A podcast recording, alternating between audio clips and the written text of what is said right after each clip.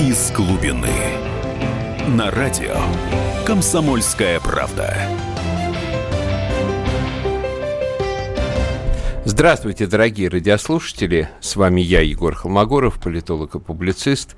Со мною журналист газеты «Комсомольская правда» Игорь Емельянов. Добрый вечер. А, и на, мы сегодня обсуждаем, скажем так, тему геополитических пророчеств, геополитических пророчеств в прошлом, геополитических пророчеств в настоящем, а в том как бы сложном достаточно мире, в котором мы с вами живем.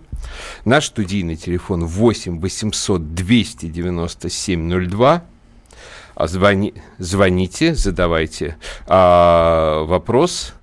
А, ну, вообще, да. тема нашего сегодняшнего разговора и нашей сегодняшней беседы, диалога, а может быть и спора, а, станет а, удивительный документ, который в феврале 1914 года бывший министр внутренних дел Российской империи Петр Николаевич Дурново представил Николаю II. Это была аналитическая записка, главный посыл которой – предостережение от вступления Российской империи в мировую войну. Это было за полгода до ее начала. Вообще обратите внимание, что как-то у нас внезапно все события столетней давности очень сильно активизировались. То есть мы непрерывно там диску дискутируем по поводу фильма «Матильда» с самых разных сторон, а теперь вот записка Николая, Дурново Николаю II, вообще как бы вот тема революции, которая как раз в этом месяце мы будем вспоминать, как из-за чего вообще могло случиться так, что э, Российская империя, казавшаяся на такой огромный, прочный, устойчивый, как тогда говорили в эту эпоху, паровой каток.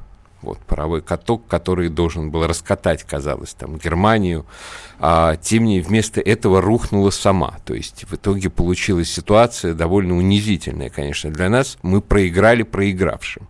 Мы проиграли той стране, которая в итоге проиграла Первую мировую войну. Точнее, скажем так, признали поражение.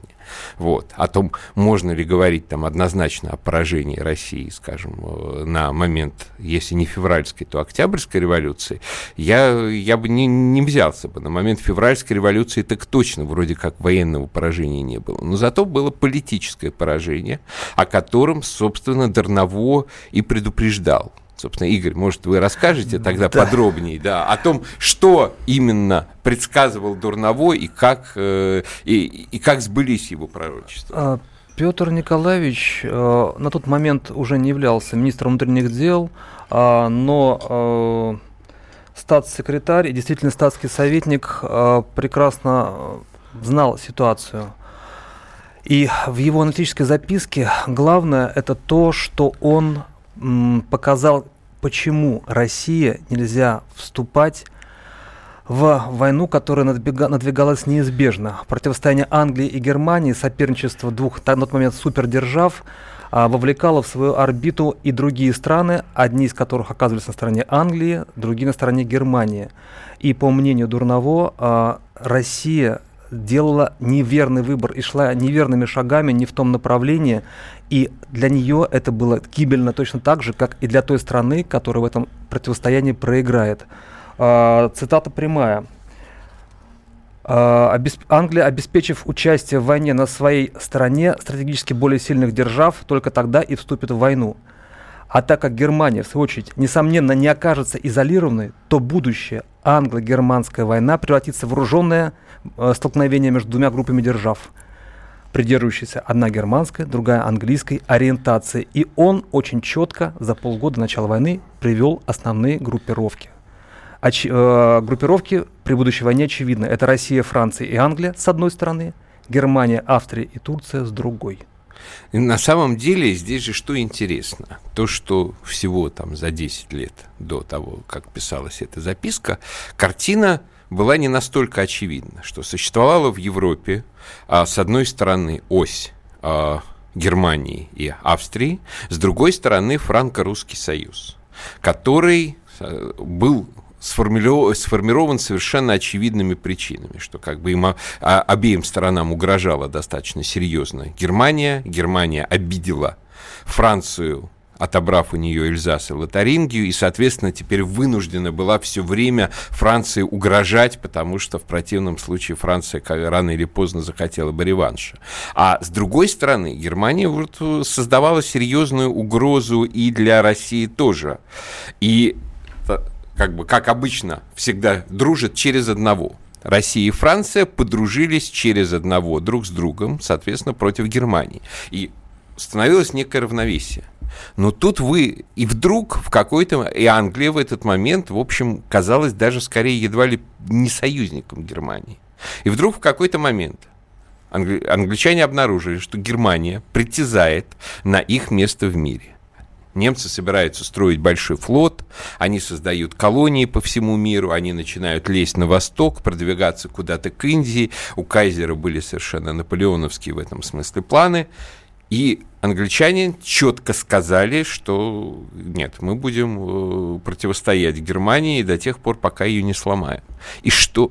И в результате этот франко-русский союз, абсолютно геополитически оправданный, логичный, превратился в совершенно служебный институт при противостоянии Англии и Германии. Вот. И, в общем, и, в общем, мы, и мы, и французы начали играть в каком-то смысле не в свою игру. Мы играли не на своих условиях, причем дважды не на своих. Мы, с одной стороны, вынуждены были подчинять свою военную политику французской, а с другой стороны, мы еще должны были, а французы, в свою очередь, подчинили свою политику английской. То есть мы оказались, ну, таким как бы третьестепенным участником этого оркестра, что, в общем, закончилось для России весьма плачевно. Потому что когда а, стало более-менее понятно, что все-таки Антанта одерживает верх над Германией, то англичане решили, что, наверное, стоит как-то немножко демократизировать Россию. Вот. И стали очень активно работать над тем, чтобы сменить режим у нас. Как у нас режим сменился, в общем, э, мы, мы хорошо знаем. И при этом э, для Дурнового в этой записке принципиально важным было замечание о том, что у России отсутствуют собственные интересы в надвигающейся войне, но главная тяжесть в ней ляжет именно на Россию.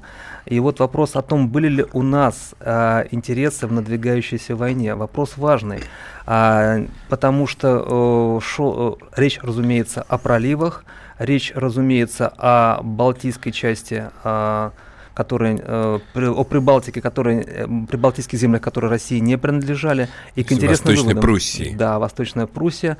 И, кстати, о Галиции. То есть вот эти три момента Адурново отмечал особо. И выводы его были, ну скажем так, они звучат вполне современно. Uh, в частности, что нам даст победа над Германией, uh, спрашивал в этой записке Дурново, Познань и Восточную Пруссию, но зачем они нам? Ведь уже у империи есть российские поляки с их проблемами, а теперь добавится новое. А, вопрос э, кажется удивительным, сказать, для чего новые земли, сказать, и новые люди. Но люди, которые Но... будут работать против тебя, да. зачем они в империи? Сталин э, этот вопрос решил, как мы знаем, радикально. Он просто забрал Восточную Пруссию без людей. Вот, то есть частично отдал полякам. То есть вообще, конечно, Поляки сейчас красавцы, потому что половина их современной территории – это территория Германии, которая была передана Польше в 1945 году, которая была полностью зачищена от немецкого населения. Вот, причем, как бы, если мы из, со своей, из своей части Восточной Пруссии ну, сравнительно немного народа переселили, они очень много. Вот, и при этом как бы это страна, которая сейчас а, враждебнее всего по отношению к России, которая все это организовала. Ну, давайте а, подробнее об этом поговорим, наверное, после перерыва. Сейчас у нас будет короткий перерыв на рекламу, а дальше мы продолжим обсуждение того, что нам было надо в той войне, а что нет. Из глубины.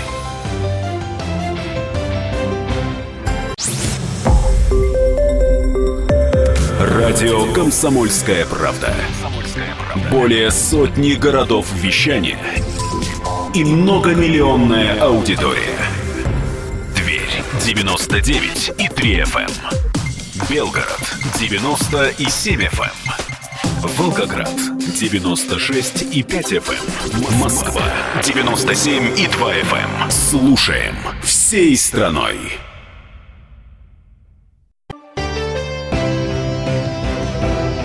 Глубины. На радио. Комсомольская правда. Здравствуйте еще раз, дорогие радиослушатели. С вами я, Егор Холмогоров, публицист, э, а и политический аналитик и зам главы политотдела «Комсомольской правды» Игорь Емельянов. Добрый и мы обсуждаем тему политических пророчеств. Ну, для начала на примере знаменитой записки Петра Николаевича Дурново, которая была отправлена в 1914 году как раз Николаю, да, Николаю II с а, предупреждениями о том, почему России ни в коем случае не следует ввязываться в Первую мировую войну и как это может плохо кончиться. А наш номер телефона 8 800 297 02 а, пишите еще в WhatsApp и Viber. И... Ну а пока продолжим. Да, Игорь. по поводу а, того, что как, если у России, собственно, интересы в надвигающейся войне, и мы говорили о том, что а, для чего нам двигаться на восток, на те земли, которые на тот момент заняты были Германией, зачем нам эти области, густонаселенные поляками, зачем оживлять центробежные стремления, не заглохшие по сию пору в Привислинском крае, привлечением в состав российского государства беспокойных Калиных, Познанских и восточно-прусских поляков. Ну, и так я так так понимаю, там еще и про украинский вопрос да, в Галиции про Галицию, тоже разумеется, есть. конечно, да. Да, но на самом деле это действительно важный вопрос, вопрос, который, кстати, вот наш коллега Дмитрий Стешин задал э, не так давно в комсомолке в связи с Украиной, как бы э, много было эмоций на эту тему в, в соцсетях, что он написал, что как бы там половины, если не две трети крип, криптобандеровцев, и зачем они нам нужны в составе России. Вот, ну, здесь я на самом деле а, с Дмитрием не согласился бы. Вот жалко его с нами сегодня нет, но может он на следующей неделе уже при, приедет, вернется. Почему я с ним не согласился бы? Потому что как раз ситуация а, с Галицией и, скажем, с областями, которые мы зовем Новороссией, она принципиально различна. Она различна в каком отношении?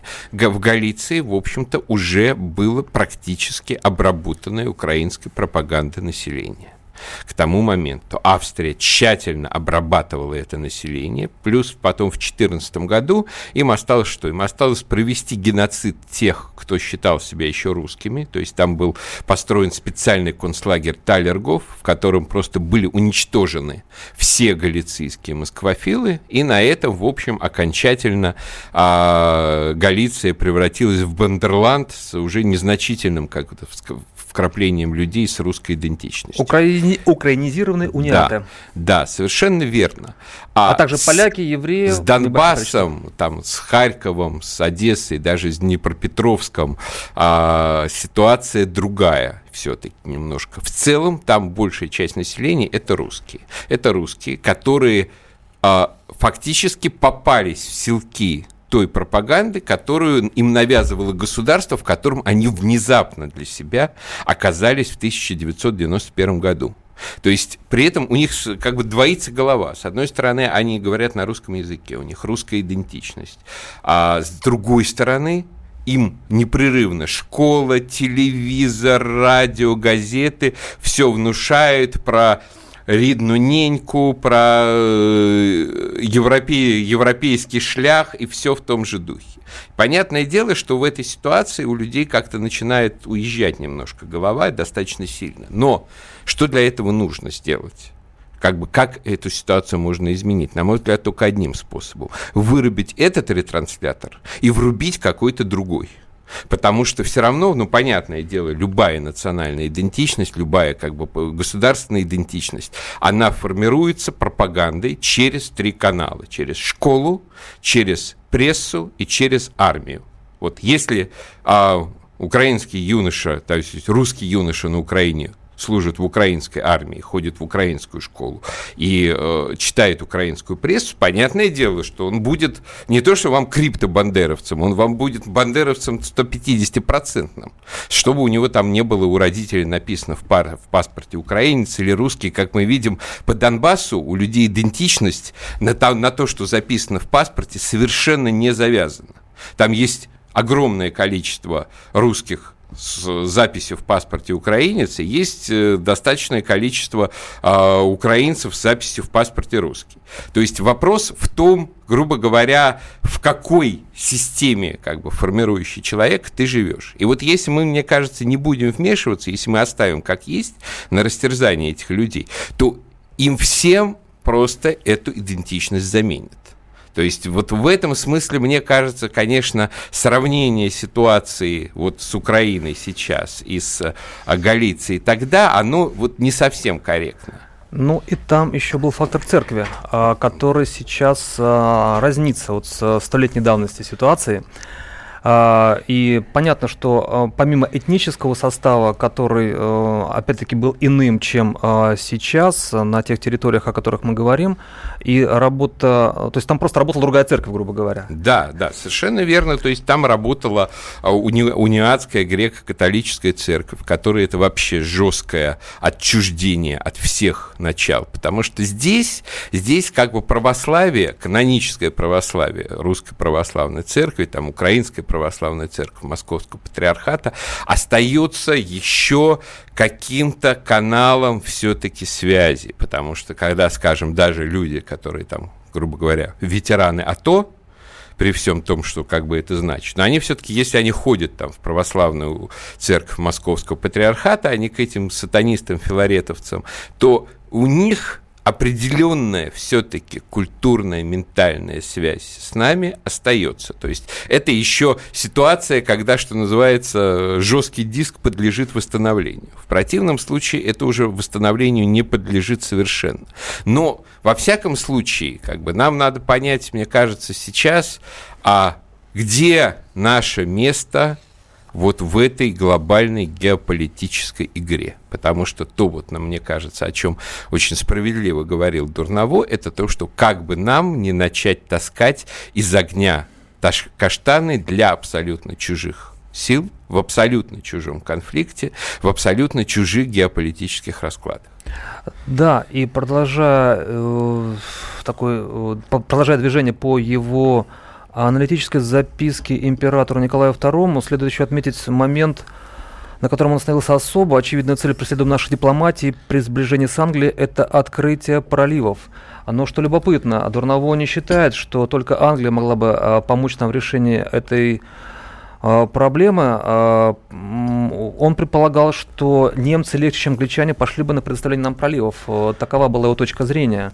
А, то есть он предполагал, что с Германией будет проще договориться о Босфоре, чем с Англией. Ну, на самом деле, на самом деле вообще а Германия в принципе была больше заинтересована в том, чтобы Россия куда-то развивалась вне Европы. Потому что понятное дело, что в Европе Россия могла бы двигаться только на германские земли, либо на Германию, либо на Австрию.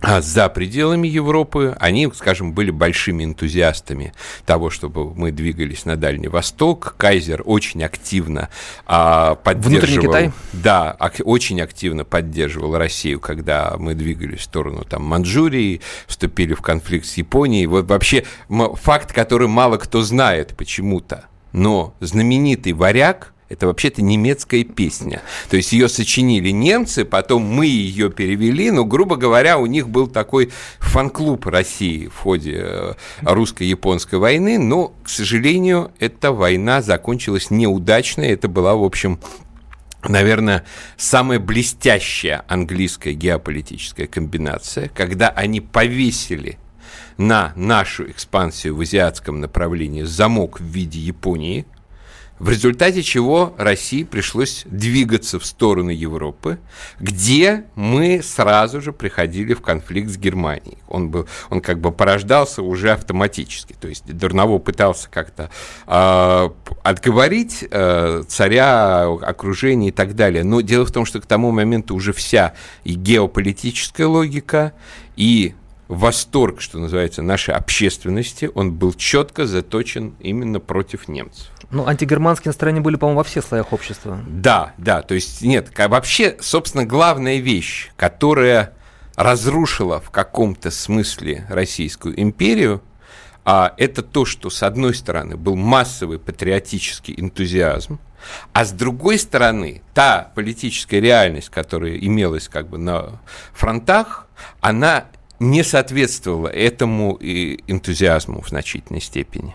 То есть, грубо говоря, все очень хотели как бы побед и славы, а при этом на фронтах были либо жертвы, либо поражения, там, отступления из Польши и так далее. И вот это противоречие внутреннее, оно фактически психику как бы людей, живших в 17 году, взорвало. Вот, ну, сейчас сделаем э, перерыв на рекламу и э, на... Э, э, Из глубины.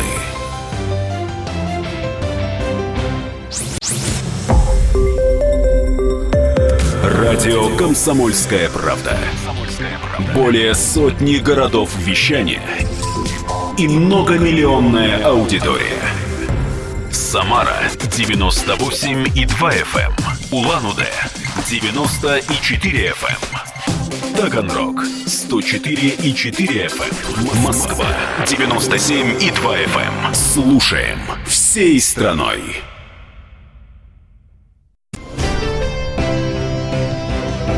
Из глубины. На радио «Комсомольская правда». Здравствуйте еще раз, дорогие радиослушатели. С вами я, публицист Егор Холмогоров и журналист э, «Комсомольской правды» Игорь Емельянов. Добрый вечер. А Наш студийный номер телефона 8 800 200 ровно 9702. А звоните, пишите нам в WhatsApp, Viber, а, а мы продолжаем обсуждать геополитические пророчества 200-летней давности, а, со, да, столетней давности, которые а, неожиданно оказались актуальны сегодня. Вот эта знаменитая записка Петра Николаевича Дурново, посвященная а, тому, почему России не следовало бы вступать в Первую мировую войну. Так, у нас звонок есть. Здравствуйте. Здравствуйте. Э, добрый, добрый вечер, Егор. Позвольте представиться, я Виктор Баранец, военный обозреватель. А, Виктор, здравствуйте. Виктор Николаевич, приветствую. Егор, добрый вечер. Егор, можно небольшое уточнение? Вы только что сказали, что автор песни э, «Врагу не сдается наш гордый варяг», вы назвали его немцем. На самом деле это австрийский поэт Рудольф Грейнс. Спасибо большое, запомнил, потому Виктор. Что экзамен сдавал в свое время по этой песне. Спасибо, спасибо большое. Да, но продолжая говорить о том, а, какие же а, интересы Россия может преследовать и чего она может добиться в этой войне, речь шла в том числе и о проливах. Проливы, разумеется, из Черного моря в Средиземное, и э, Дурново считал, что, конечно, проливы эти важны, проливы контролирует Англия, но дают ли нам что-либо эти проливы по большому счету, кроме того, что а, наше Черное море становится внутренним морем, если а, проливы становятся российскими, а в Атлантику мы выйти так и не сможем, поскольку Гибралтар английский. Ну, на самом деле, действительно, то есть, как бы, актуальность этих проливов, она постепенно менялась, потому что, когда была а, Крымская война, скажем, для России эти проливы имели одно значение, потому что а, большая часть хлеба с юга России через порт Одессы шла во Францию, шла в Марсель, и, соответственно, для нас было актуально, могут нам перерезать как бы эту коммуникацию или нет. А к началу 20 века, в общем, действительно большая часть мировой торговли стала носить океанский характер. И, соответственно, в этой связи как бы для нас и Балтика, и Черное море а, стали резко как бы проблемными зонами, потому что и там, и там нужно перех... выходить фактически через контролируемые другими державами проливы, а для России через Черное море, выход в океан – это Гибралтар. То есть это еще одна английская территория. Англичане действительно очень грамотно всюду понавешали своих замков. Избив один, мы сами по себе ничего как бы не приобретали. Ну, с другой стороны, как бы наша стремление в Средиземное море, его как бы, э, оно как бы так не иррационально давнее и возобновляется при каждом удобном случае. Вот, Похоже скажем, на Царьград да, еще, да? Да, вот сейчас вот как бы с Царьградом в виде Стамбула у нас какая-то дружба более-менее. Вот э, мы, правда, тут попали по турецким солдатам, но вроде... Но выяснили, да, почему. Вроде сразу выяснилось, что как бы это была несогласованность, что сразу извинились, то есть ситуации, похожие на той, когда турки очень сознательно и целенаправленно уничтожили наш самолет, в общем, не сложилось. Вот, но как бы дальше Сирия. В Сирии мы уже закрепились прочно. Но сейчас как бы появилась новая тема, что и Россия, и США, вот как бы обсуждается такой сценарий, могут как бы предпринять какие-то совместные действия в Ливии, где нашелся, в общем, местный кадр, который как бы способен ориентироваться на Россию и на США как бы трамповские США, против Евросоюза, которую поддерживают тамошние ребята-демократы, свергшиеся Каддафи, такой а, маршал Хафтар. То есть эти люди, они там быстро дослуживаются от полковников до фельдмаршалов, но вот тем не менее, вот он сейчас маршал. Вот он где на Кузнецове, кажется, он а, бывал. Он да. уже успел побывать на Кузнецове, который проходил в Средиземном море э, совсем недавно, и 70 его бойцов первой партии уже прошло лечение или проходит лечение э, в одном из московских госпиталей. Вот дай бог им здоровья, вот, потому что там действительно в Ливии, понятное дело, нужен какой-то достаточно сильный правитель, который смог бы выполнять ту же функцию, которую выполнял убиенный Муаммар Каддафи. То есть, э, грубо говоря, все эти вот э, какие-то племенные э, квазидемократические разбойники, которые там сейчас сидят в качестве э, правительства, это, по-моему, совершенно как бы не, они не способны просто будут удержать ситуацию, как бы э, Ливия сейчас превратилась, по сути, в черную дыру. О чем, кстати, Каддафи предупреждал. Он говорил, что вы меня свергнете, будет черная дыра. Но при этом мне единственное, что кажется, что когда, если кто-то всерьез говорит о том, что какие-то операции российские там проводить, какие-то войска, не дай бог, посылать и так далее, ребята, остановитесь. Мы, в общем-то, в Сирию влезли у нас и то участие общества вопросы но как бы эти вопросы, они все-таки умеряются тем, что да, мы Сирию защищали давно, да, у нас как бы давние стратегические связи, да, там на них, можно сказать, набросились а, всем миром самые большие злодеи региона как бы на а, одинокого Асада, да, там много, скажем, христиан, которых мы защищаем, я думаю, с, с, с удвоенным как бы эмоциональным чувством. То есть и то у нас много вопросов скажем. Многие люди сомневаются в том, что стоило ли там нам туда лезть, стоило, нужна ли нам эскалация. При каждом удобном случае мы пытаемся эту провести то, что называется деэскалацию конфликта и так далее. Если мы отправимся практически в Карфаген, ну, Карфаген на территории, конечно, Туниса, но а, по сути, ну, ну, как бы значительная часть территории Карфагенской державы была как раз Ливия. Вот, там у них самые плодородные сады находились.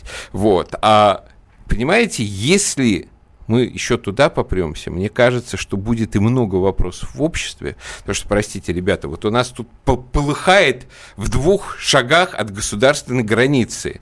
Мы ничего не можем сделать, мы ничего не можем сделать, только у нас звезды проводят а, какие-то концерты, как это называется, телемарафон, а, хватит убивать. Ну, тоже, конечно, с одной стороны, благородный порыв, я согласен, с другой стороны, слоган немножко странный. Хватит, ну, это все-таки в русском языке имеет значение, что вот хорошо, вот что было, ну, вот уже пора остановиться.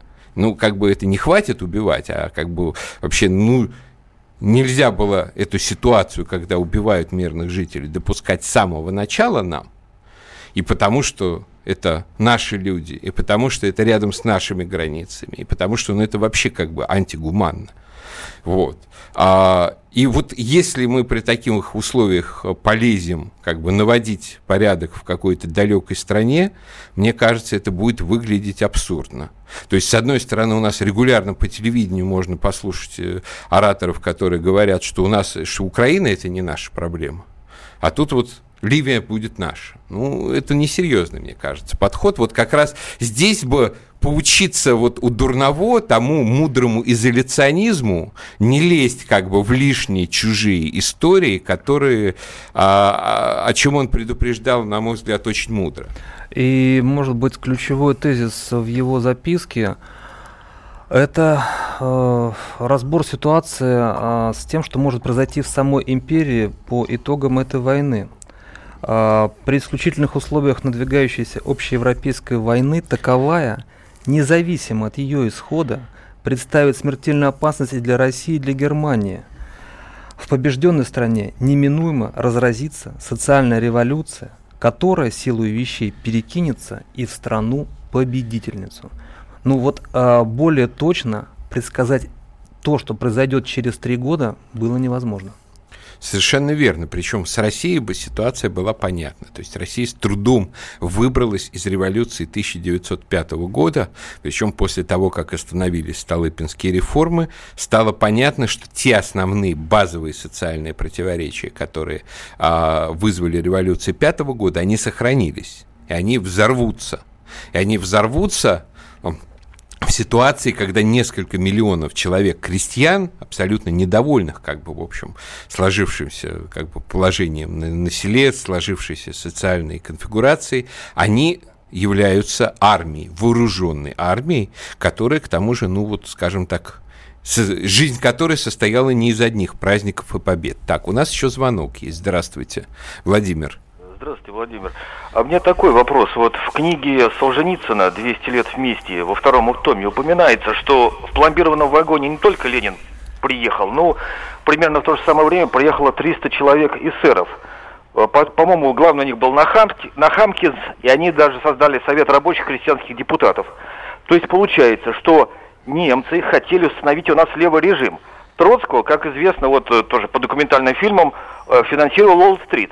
То есть и та часть Запада тоже хотела установить левый режим. А какие тогда были вообще, в принципе, глобальные планы по отношению э, Запада к России, когда они устанавливали там левый режим? Что его демонтировать потом, изнутри, снаружи? И как на этом фоне вообще вот интервенция, это не совсем логично. Сначала приводит к власти левых, то есть лице вот э, Совета рабочих э, ХСР 30 человек, плюс Троцкий, а потом... Понятно, спа- спасибо, есть, Владимир. Но на самом деле там все было хитрее. Грубо говоря, всех этих людей отправляли не, не для того, чтобы они установили режим.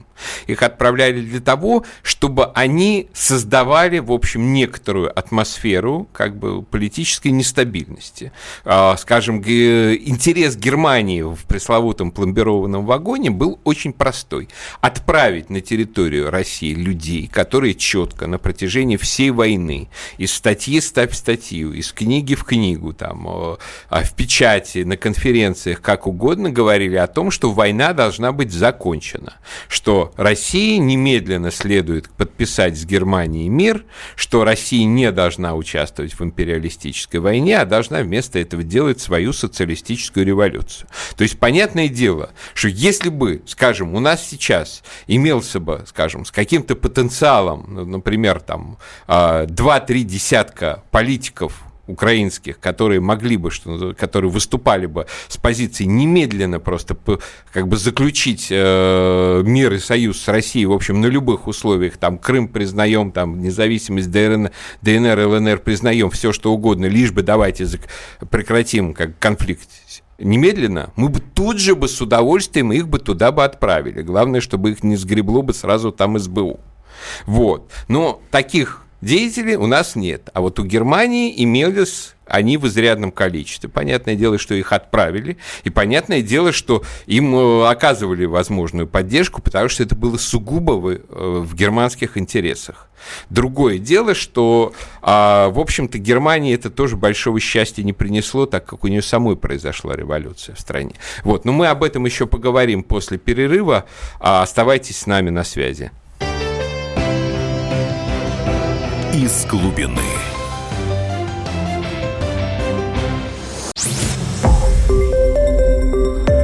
Радио «Комсомольская правда». Более сотни городов вещания и многомиллионная аудитория. Вологда 99 и 2 FM. Эм. Казань 98 FM. Краснодар 91 FM. Москва 97 и 2 FM. Слушаем всей страной.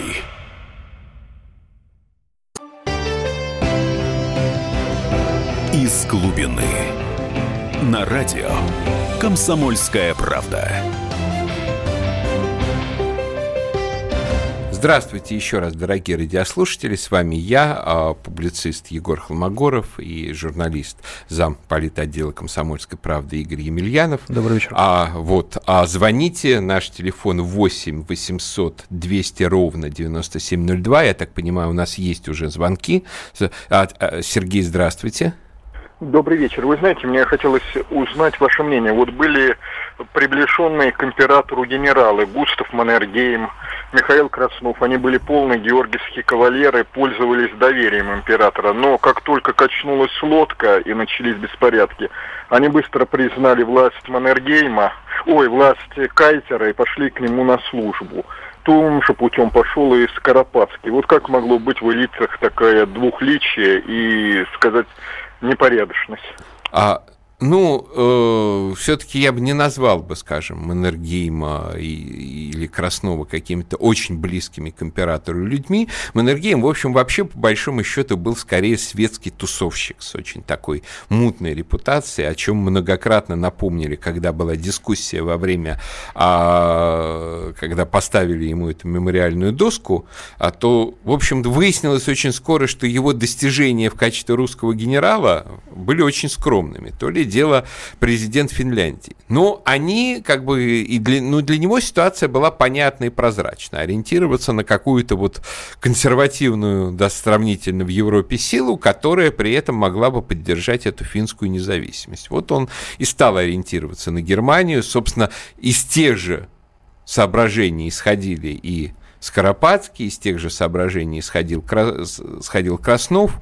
В общем, талантливый человек, которого, однако, как мы знаем, очень далеко завело в итоге эта германская ориентация до того, что он начал сотрудничать уже с гитлеровцами против, в прямой войне против России. Вот. И, в общем, это закончилось для него тем, что он был по приговору советского суда казнен. Вот. И я думаю, что в данном случае этот приговор был справедливый. Вот. А... И я, я считаю, что вот люди просто потерялись, что, грубо говоря, в ситуации, когда твое отечество разрушается, ты не знаешь, на чьей стороне быть в этой ситуации, чтобы быть патриотом. Там быть на стороне красных, многие это считали, наоборот, антипатриотизмом. Скажем, белое движение, оно достаточно было, быстро было разгромлено. Вот люди начали метаться. Вот, так, есть у нас еще звоночек? Э, не, Но при этом, пока, да, да, когда мы говорили о том, что и для России, и для Германии война была губительна в том смысле, что она ослабляла монархическое начало, а и Россия, и Германия, как мы знаем, были оплотами консерватизма в Европе фактически альтернативными Англия, при том, что там была все-таки тоже монархия, пусть и конституционная, но а, при э, наличии э, общих, общих позиций э, по отношению к мироустройству, и Россия и Германия все-таки вынуждены были воевать, их подтолкнули к войне между собой, и Россия на это повелась. Но при этом, э, когда Германия начала работать на разрушение России изнутри, это же было не с самого начала не с самого начала войны. Ну, немцы вообще как бы в ходе той Первой мировой войны пустились за, во все тяжкие, грубо говоря. А, ладно, они начали работать на разрушение России, для чего, в общем, поддерживали самых радикальных как бы а, экстремистов в российском политическом спектре эсеров и большевиков. Но то же самое, скажем, они сделали в исламском мире. Именно Германия во время Первой мировой войны подняла знамя политического ислама, исламского радикализма ради того, чтобы подорвать изнутри Британскую империю. Что фактически именно скажем, кайзеровские спецслужбы поддерживали возникновение вот первого в истории там, ислама современного радикального политического движения братья-мусульмане. То есть вот братья-мусульмане, они возникли по большому счету как такая а, немецкая агентура в английском Египте, чтобы подорвать его изнутри. А дальше это, в общем, стало развиваться и дало как бы а, результаты вплоть уже теперь до ИГИЛа, то есть до какой-то совершеннейшей дичи. А у нас звонок еще есть. Генрик, здравствуйте. А, здравствуйте. А, прежде чем вопрос задать по историческим параллелям, предсказаниям, хочу сказать, что в городе Твери вас не слышно. Реклама какая-то идет, к сожалению. Ой, обидно. А, теперь вопрос. А, вот от, если привести параллель от записки Дурново к настоящему, вот у некоторых политических кликуш начинается истерика, когда им предлагается мысль, что а, умиротворение, точнее принуждение, принуждение Украины к миру, ну вот как Грузия, например, да. в истории, помните, да? У них начинается истерика, они там кричат о каких-то танках у границ Ла-Манша, цинковых гробах и Третьей мировой войны. А вот ваше мнение, вот записка Дурного, что нельзя Россия напрягаться, и то, что нельзя России, скажем, принудить бандеровский режим в Киеве к миру. Спасибо. Нет, я считаю, что это все-таки две разных ситуации. То есть, грубо говоря, я думаю, что сейчас для России сформировалась достаточно благоприятная геополитическая конъюнктура, чтобы вот решать свои там ближние проблемы. То есть никаких затей там из серии пойти до Ла-Манша, либо даже, скажем, а, каких-то постоянно муссируемых в западной прессе тем вторжения России в Прибалтику. Вот. На самом деле э, под разговор разговоры о том, что Россия угрожает вторжением в Прибалтику, это американские спецназовцы сформи... Э, сфотографировались на фоне нашей крепости Ивангород, которая через э, реку Перед Нарвой, да, а, с американским флагом, с, с оружием, то есть это, в общем-то, а, такая совершенно откровенная угроза. Вот Ивангород и Нарва это в течение двух, 200 лет, от Ивана III до Петра Великого, были пограничные крепости. Это была граница России и Запада. Ну и и мы знаем, чем исторически в итоге это закончилось. Что сначала Петр, конечно, потерпел поражение под Нарвой, но через несколько лет взял реванш, что очень хорошо описано в романе Алексея Николаевича Толстого «Петр I». Вот, то есть, если они фотографируются на фоне Ивангорода, то я на самом деле на, их, на месте эстонцев беспокоился бы за Нарву. То есть э, такие вызовы России бросать нельзя, но тем не менее. То есть я думаю, что с российской стороны сейчас никаких тем из серии вообще похода на страны НАТО нету даже близко. Это муссируемая Западом тема, муссируемая с тем, чтобы просто своими угрозами вынудить нас не принимать решения в своем собственном доме. А восток Украины – это, в общем, наш собственный дом, который, на мой взгляд, оказался э, за какими-то так называемыми международно признанными границами России под чисто геополитической случайности. Здравствуйте, Дмитрий, звонок у нас еще есть. Здравствуйте. А, здравствуйте. Вот я вот хотел вот спросить, вот, а, вернее сказать, что про Первую мировую, что вот у России вообще-то особо выбора не было, вступать или нет. То есть уже процесс там был запущен, и как бы особо и у Сербии не было выбора, что вот там а, не просто так этого австрийского Эрдгерцкая, да, там убили. То есть, что как бы вступать или нет, выбора не было, просто выбор был как продолжать. То, то есть, что там ну, Франция союзничество было ошибочно, с Англией ошибочно было союзничество. То есть. На самом деле, смотрите, ситуация э, как бы такая, что Россия в какой-то момент, о чем, собственно, и говорил Дурново. Дурново же писал тогда, когда еще никакого убийства Франца Фердинанда не было. Ну, уже как бы было видно, что Россия идет на всех парах вот как бы в эту войну. Но на самом деле, на мой взгляд, вот я писал об этом тоже в, своей, в своих книгах, посвященных Украине, например, в «Карать каратель», у меня там есть специальная статья на эту тему, Россия опоздала со вступлением в Первую мировую войну. Если уж было вступать, то вступать надо было в 1912 году, когда Австрия начала угрожать Балканскому союзу, там из Сербии, Болгарии, Греции, Черногории, Румынии, который, соответственно, разгромил перед этим в Первой Балканской войне Турцию. И когда Австрия начала угрожать этому союзу, нужно было тогда России вступать на его стороне. Понимаете, в общем-то, Германия оказалась бы в изоляции. С одной стороны, не факт, что тогда бы Англия вступила бы в войну, и а, вообще бы контекст бы сильно изменился бы. Это была бы чисто континентальная война. А с другой стороны, на Балканах против, за нас был бы мощный блок. Вместо этого, вот как раз тот э, министр иностранных дел, который в конечном счете втравил Россию в Первую мировую войну, Сазонов, а тогда проволандался, не побоюсь этого слова, но фактически мы совместно все с э, другими странами, с Германией, с Австрией, с Англией, выкрутили руки Болгарии. Болгария очень обиделась и ушла на германскую сторону. Ну, кстати, и... да, вот а, мы вступаемся за сербов, а, но помощи от сербов а, в дальнейшем ждать не приходится. Мы вступаемся за болгар в конце 19 века, а болгары и в Первую мировую, и во Вторую на фронтах против нас. Совершенно верно. То есть Россия как бы полагалась на братские вот чувства, братство. да, а нужно было использовать благоприятные геополитические моменты. То есть мы, в общем, сначала подставили а болгар, потом они оказались против нас вместе с турками, своими заклятыми врагами. Вот. Ну, ладно, на сегодня мы завершаем. Вот, спасибо за то, что были с, с, с нами, за активное участие в эфире. Давно не было столько звонков. До, до свидания, до следующей встречи. До свидания. Из глубины.